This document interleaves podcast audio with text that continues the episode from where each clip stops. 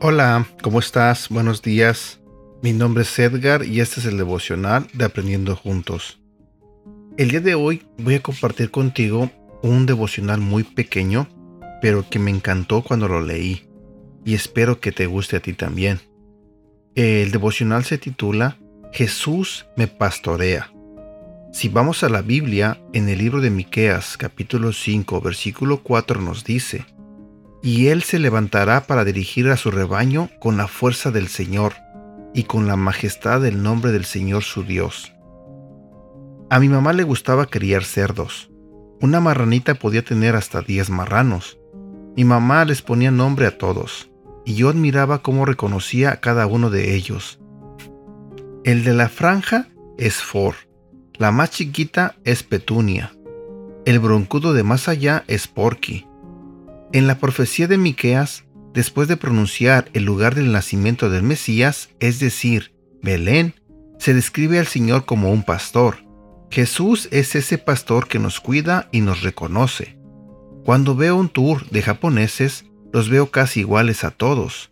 No así, nuestro cuidador, quien como pastor reconoce a cada oveja, la del cabello hermoso es Yola, y ahí está Fer, quien quedó huérfana desde pequeña. Así el Señor nos va guiando hacia los delicados pastos cuando nos queremos desviar.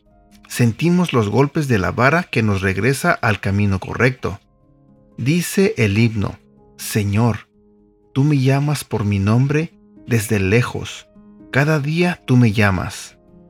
¿Puedes imaginar tu nombre pronunciado con sus labios y el sonido de su voz? No vivas como una ovejita perdida y solitaria. Acude cada día a su llamado. Eres parte de un feliz rebaño. Cuando el Señor es tu pastor, nada te falta.